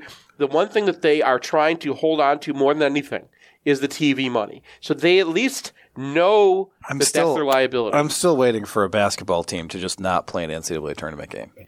I, I I'm think, still I waiting. think athletes are so. I, I, I, mean, know, like, yeah. there's going to be some sort of seminal event where it's like, sorry guys, we're not getting paid for this. You are, Right. Jim Nantz. What's going on? So, uh, you know, I think that the athletes have more power than they they think they do. And then you've you've got you know underlying underlining all of this, or or in the background of all of this, is Title IX.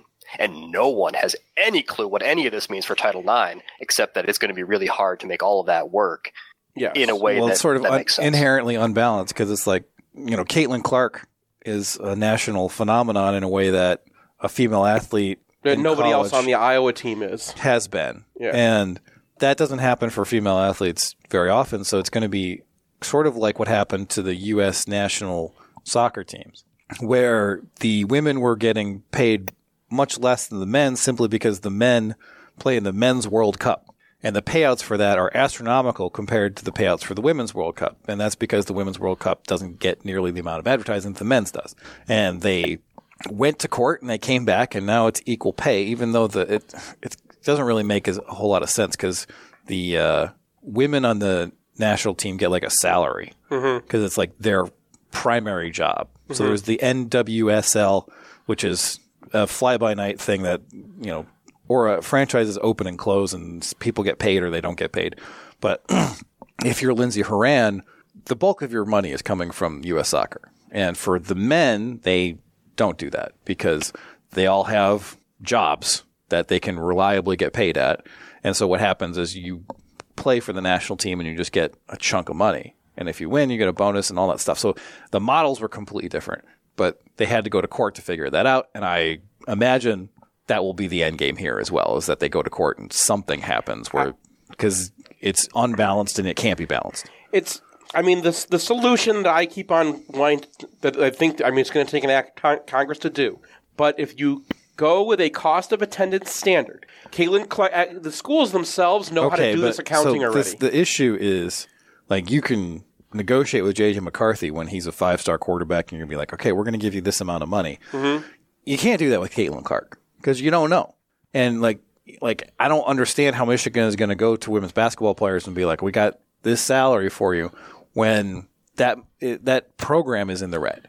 I'm saying Like it's gonna it's gonna be very difficult the, to the figure schools out. themselves can they'll have to figure that piece out themselves. They already do the accounting for this kind of stuff with you know for um to to for Title IX, they already do all this accounting already. They already know all the players they have, how many scholarships they're giving out, what the value of the scholarships are. They have to do that already. They have to know how much the value of a scholarship at Michigan is and apply that financially to Okay, but that's not Title IX. That's, That's, not but that's when you're just talking about scholarships. Yeah. Really, I mean, realistically, is what you're talking about. You're talking about roster spots. And you're talking about scholarships. If you're talking about actual compensation, the nice thing about NIL, it's a it's a workaround. But the money wasn't coming from the school, and so Right. the school is not providing different amounts of money or different compensation or different opportunity to men's versus women's. It's just that the NIL money naturally flows in certain directions. If you get to a place where you're sharing uh, broadcast revenue, um, if you're sharing, if you're actually providing salaries, if you're if you're actively directing a university owned or university controlled NIL fund to players, you run into those those issues where you know you have to figure out real quick what is equal opportunity. And, Well, and- I I don't know if we have that answer, and that's Well, and so then you have the specter of guys like Denard Robinson, Mm-hmm. guys like Martavius Odoms coming and playing for Michigan football and getting some amount of revenue, and then seeing a big chunk of their revenue go to women athletes who are overwhelmingly, disproportionately white and wealthy. Yeah. And like that doesn't sit well with me. And like I know it's not quote unquote fair, Mm-hmm. but you know it, you're you're already in a pretty good spot. Yeah. And, you know, Denard Robinson doesn't have nearly the wealth that he should have. And, you know, it's it's going to be tricky. And I don't know what the right answer is or even if there is a right answer. All right. I think uh, we're in line for some final thoughts, Ryan. Uh, I, I mean, they've got they've got to. I have no idea. I have no idea. I was trying to think. All right, this is this is their best plan. They don't have it. Like there is no good plan because again, they could keep getting dunked on in court. They can try and get try and you know figure out some collective bargaining. They can try and go to Congress. Like none of these are good options. Like they just don't have any good options. And this and the the ground underneath them is getting worse. I mean, it is the the way the conferences are realigning is is clearly demonstrating the the financial nature of this of the way major athletics is going. You know, the uh, it just everything everything the lawsuit with the ACC and the and FSU is going to reveal some fun discovery, and the Pac-12 mess is going to reveal some fun discovery. Like everything in front of them just screams, you have nothing left to stand on. Just find something to grab onto. I don't know what it is. I, I always try to find some historical precedent. The problem with this is every historical precedent, anything like this, is they collapse and something else grows out of it. All right. Well, have The, fun. the only the only thing keeping them from collapsing is it's college sports, and they will, we will find a way to save college sports. Yeah. That's the only hope I've got to hold on to. uh, well, have fun storming the castle, Jeffrey Kessler. And thank you for being on, Brian. Appreciate it. Jake Butt here, guys, live down from the National Championship Convention Center down in Houston, and we got some big time news for you guys, Michigan faithful. We need your help to keep our team. Last year, Champion Circle launched the One More Year Fund to support key players coming back, like Blake Corum, Trevor Keegan, and Zak Zinter, who elected to return to Michigan for one more year. Now we're launching the Those Who Stay NIL campaign. Our rivals are coming after many of our key players, trying to induce them to leave Michigan. It's time for the Michigan family to show our players how much we appreciate them and want them back in the maize and blue. To keep the momentum going, head over to Those Who Stay, uofm.com. Again, that is Those Who Stay, uofm.com to support. Go Blue. It can be a rough ride along the information superhighway. That's why we build our e commerce websites tough enough to handle the load. With the capacity to take hundreds of simultaneous online transactions and the stability of load balanced co located server architectures, a website from Human Element performs in the roughest conditions. Thousands of products? No problem. We'll throw in the tools to manage them with precision and efficiency. All with a design slick enough to make you think your girlfriend might be impressed. So load it up and hit the gas and let Human Element show you the way. Special offers available for returning lessees. Financing available with approved credit to qualified buyers. Client participation may affect savings. Optional equipment available at additional cost. See human-element.com for details. In southeastern Michigan, the yearly cost for a nursing home averages approximately 100,000. It doesn't have to though. Reed McCarthy founded Ann Arbor Elder Law after handling a tricky situation for his own family. Years of experience later, his boutique firm works with clients across southeast Michigan dealing with Medicaid planning, long-term care, and tax, disability, and family law, not to mention family dynamics.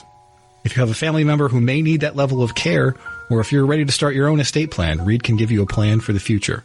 Visit AnnArborElderLaw.com or call 734 945 9693. That's 734 945 9693. It's painless. It's online. It's group ordering made easy for your next custom printed apparel order. Pogo from Underground Printing will save you time and hassle. Whether you're selling shirts for a fundraiser, organizing a large event, trying to collect sizes and payments for a family reunion, or, you know, ordering a whole bunch of shirts with your Kickstarter, Underground Printing is here to help. Save time and hassle every step of the way with their easy to use site. No more guessing what to order, chasing people down to pay, wasting time trying to sort out the order.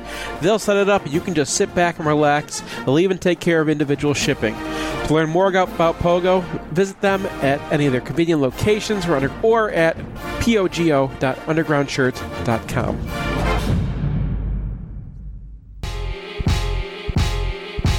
Up in them five star tellies saying two mic rhymes. Speed up average MCs of the times. Unlike them, we craft gems. So systematically inclined to pen lines without saying the producer's name all over the track. Yeah, I said it. What you need to do is get back to reading credits. Read the medics alphabetically stuck on that English shit. Now, but now, before we pour that short shot, pour rock, cocaine flow. From the top of the key for three villain.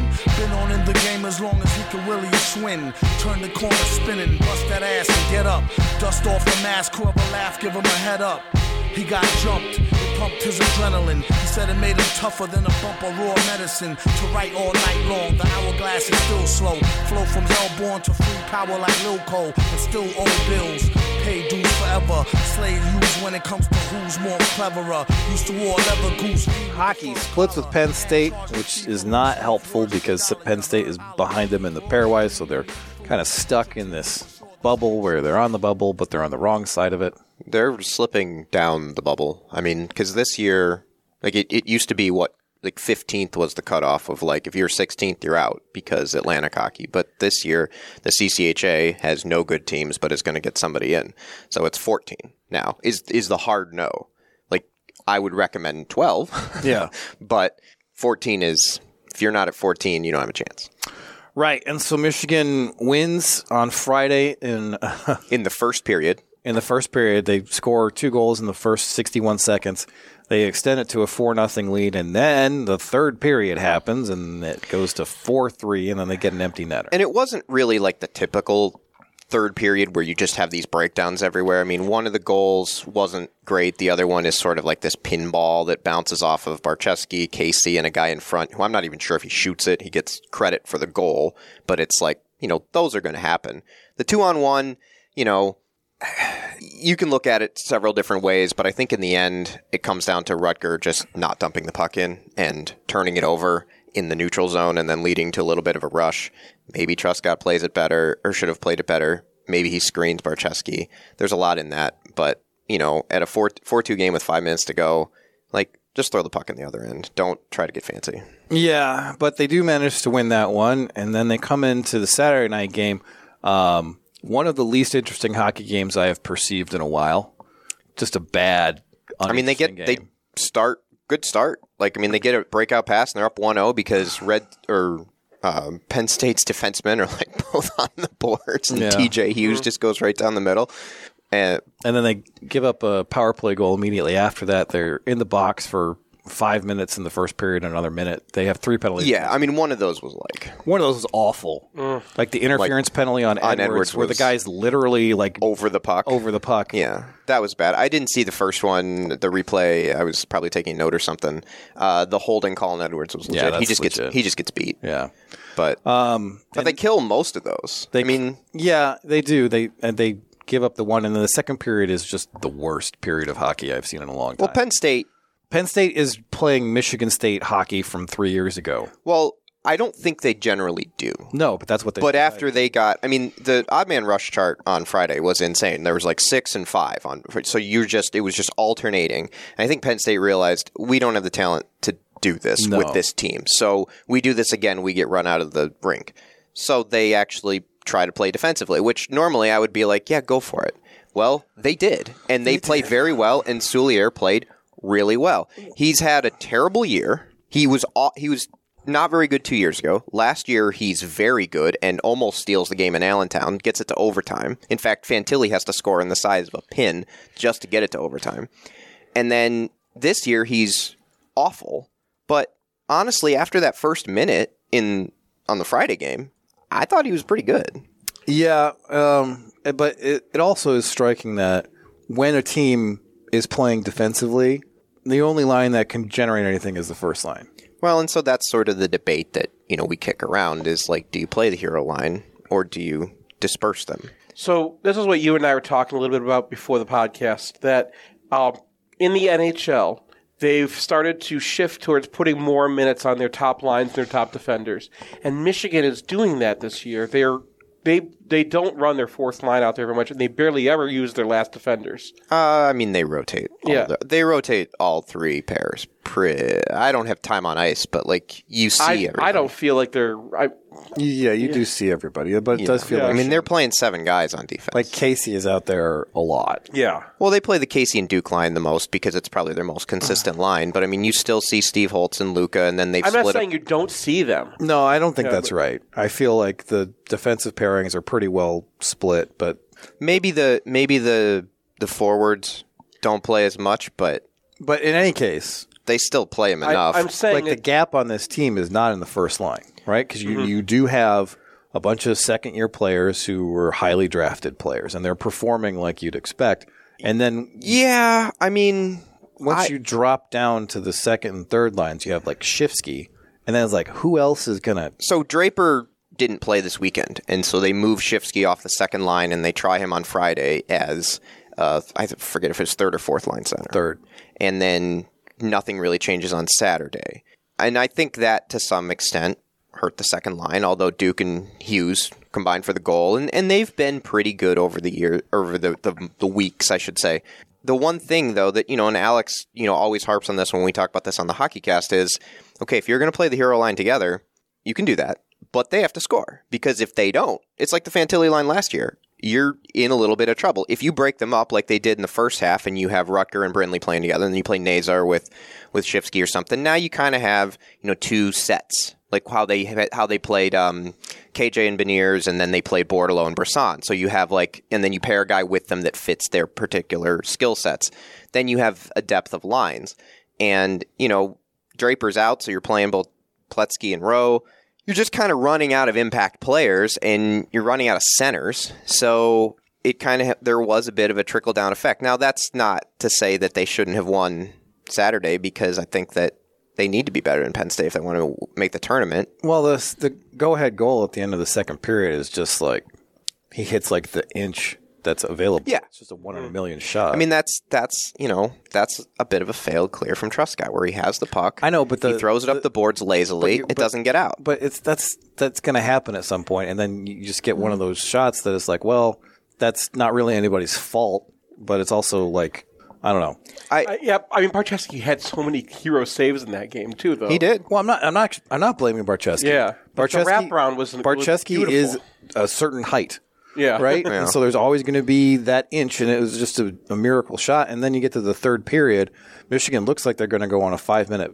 So they that's the frustrating part. Like when you're talking about that defensive zone clear by Truscott, is that the first half of that second period, you know, I saw you tweeting and, and mentioning stuff about how this is like boring and sleepy and all that, and you weren't incorrect. But Michigan started to get more chances in the second half of that second period, and you could see a little bit coming and, and sort of them starting to crash a few more waves in that you're like, okay, one of these chances is probably going to go in at some point. But then you get that second goal, and so now it's two to one, so you reset it. They do tie it on a really nice play from Brindley and, and Nazar, but then you just get the awkward awful play from Barczewski, and Truscott is beaten to the to the crease by uh, Dowiak, I think, and it's just like it's always something little. There's always some detail that gets them, and like Barczewski hasn't given up a goal like that, and that's probably the worst goal he's given up this year, arguably.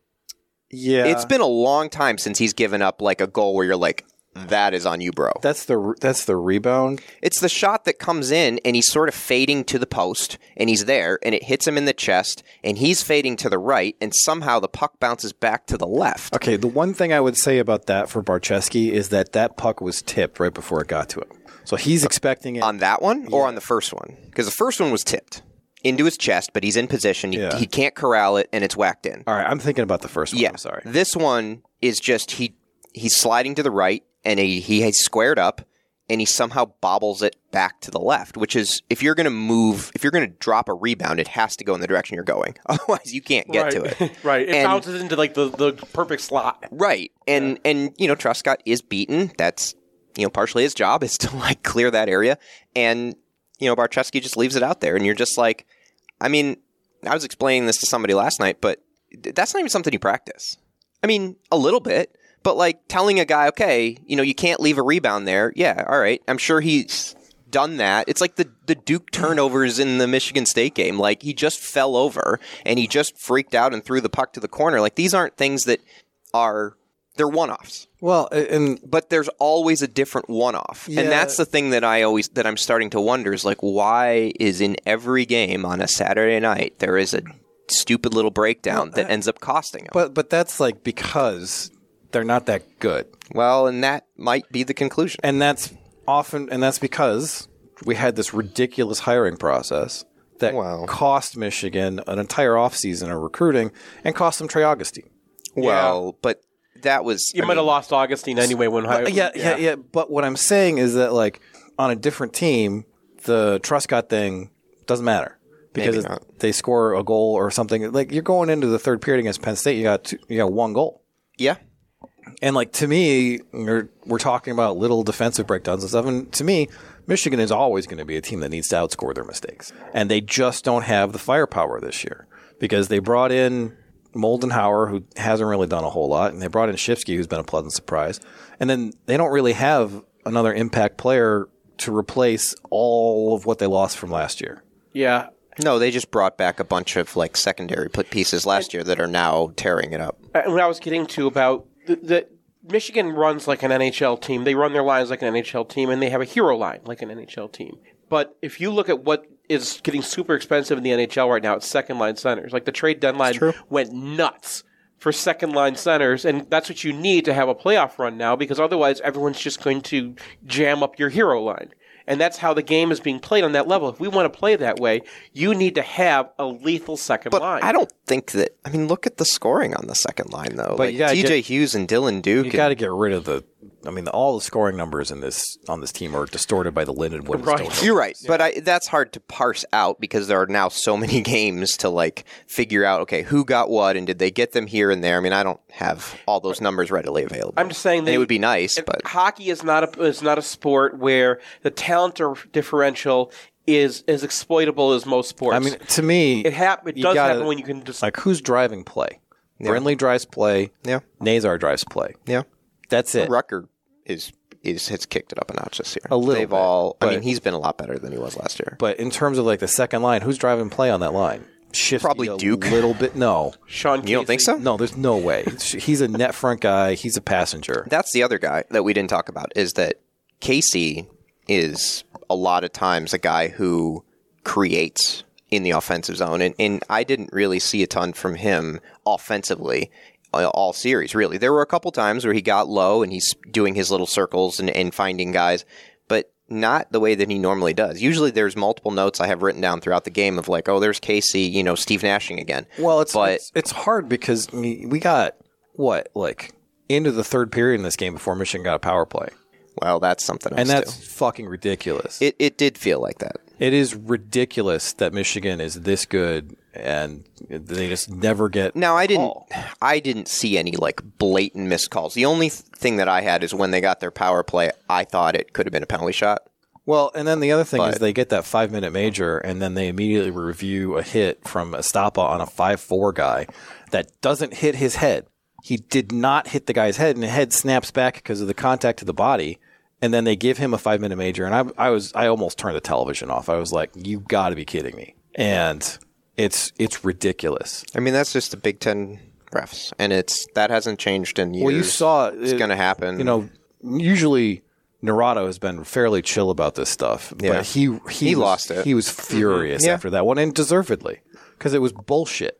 And I am I am sick of this. Like it is you- ridiculous. but this is the way that it is. But it is ridiculous that this is the way that it is because any glancing contact on someone's head is a five minute major. Can you imagine if they applied the same standard in football?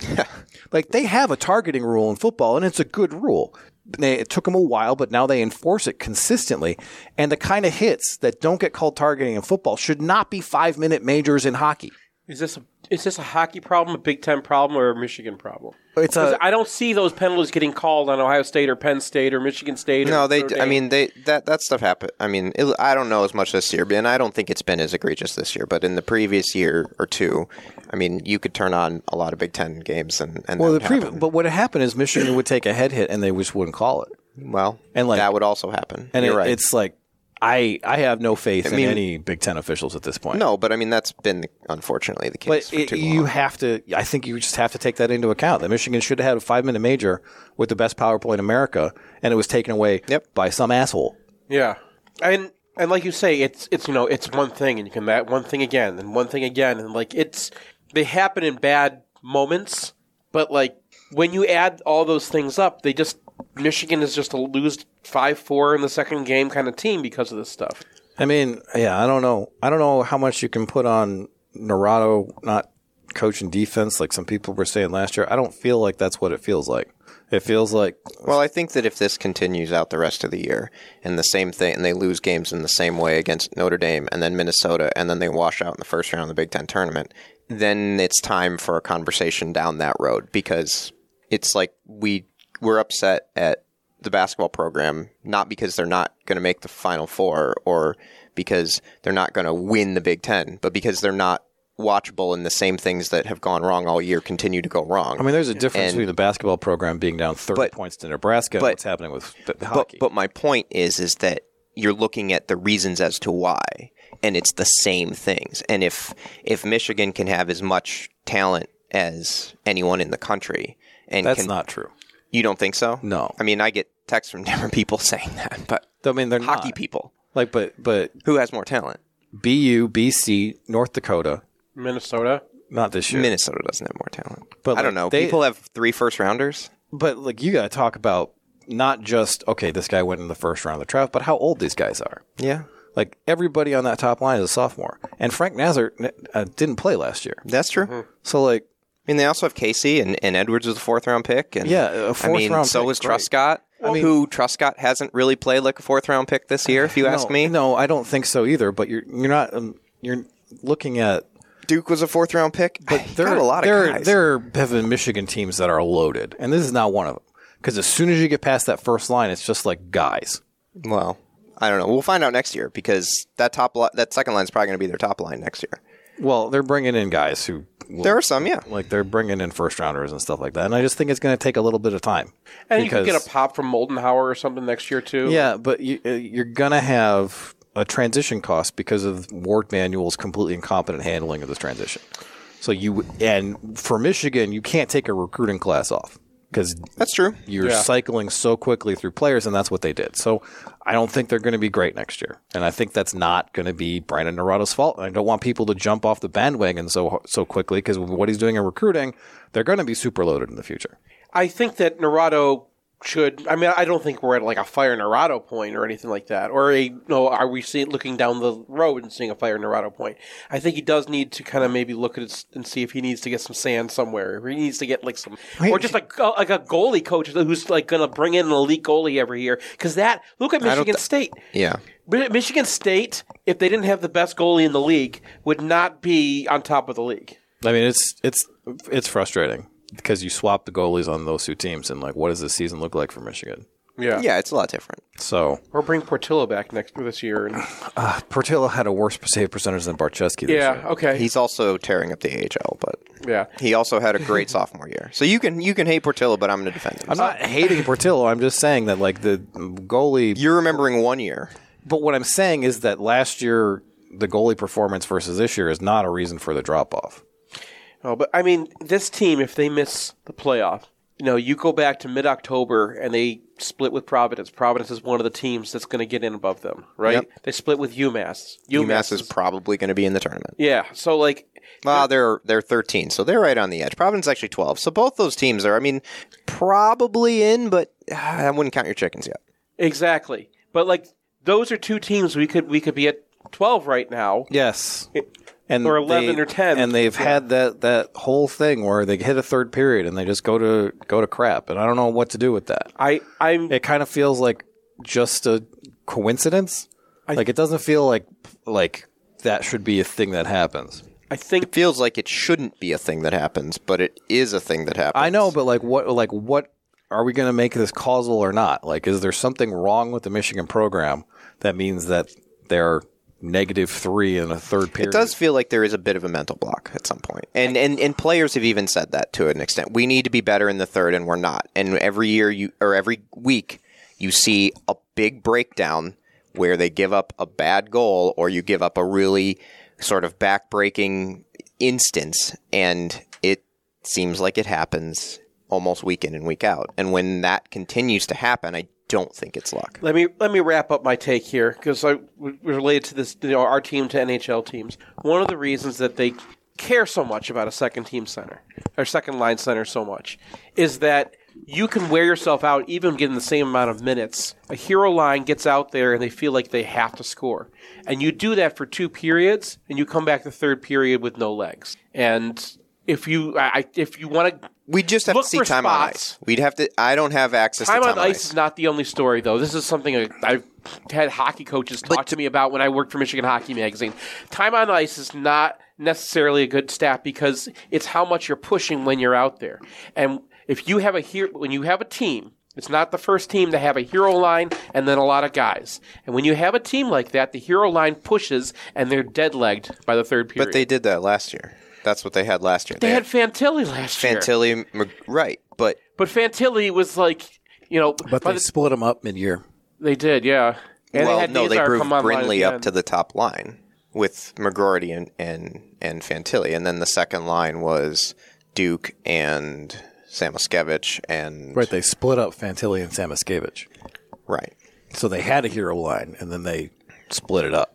So you think that Samo was better than Brindley and McGroarty last year? He was like he drove play. He was great. Mm-hmm. Anyway, okay. so, I I mean I I would have that would have been my prescription as well because you're just not really getting a whole lot of ac- like when teams are dropping back and not letting you develop off the rush. Second, and third lines really aren't doing anything in the offensive zone. You can see the danger that the first line causes, but there's no one driving play on any of the other lines. And who do you drop? If you want to break up the hero line, what do you do? Uh, you drop Nazar to the second line So and fuse up. They did that a little bit last night. They also played Schifsky with Brindley and McGroarty a little bit. So I wouldn't be surprised if we see some of that next weekend, or at least try it, or at least in practice. Yeah, I mean that's. I mean, I think you kind of have a a book on Michigan at this point because that's what Michigan State did. Yeah, because you just play a tight defensive hockey game, and there's really only one group of guys who can hurt you. All right, hopefully Michigan can move back towards the tournament next weekend. Thank you for listening to the MGO podcast.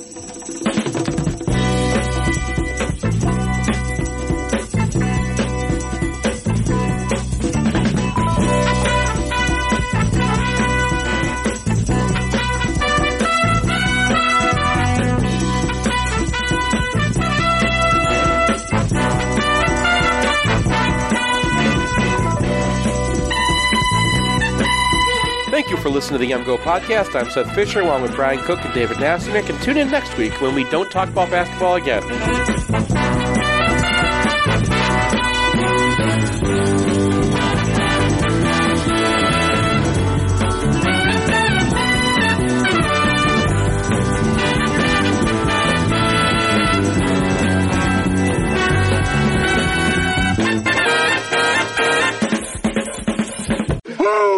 It better than us? Nobody. Are we, re- are we ready to do a podcast? We're There doing it a is. podcast. This We're not. what This is people- not the podcast. This is, we've already started started recording. I would like to start now. Is that okay? Go ahead. All right. Your show. All right. I got to cool down now. Okay. I'm cooling down. Okay. All right.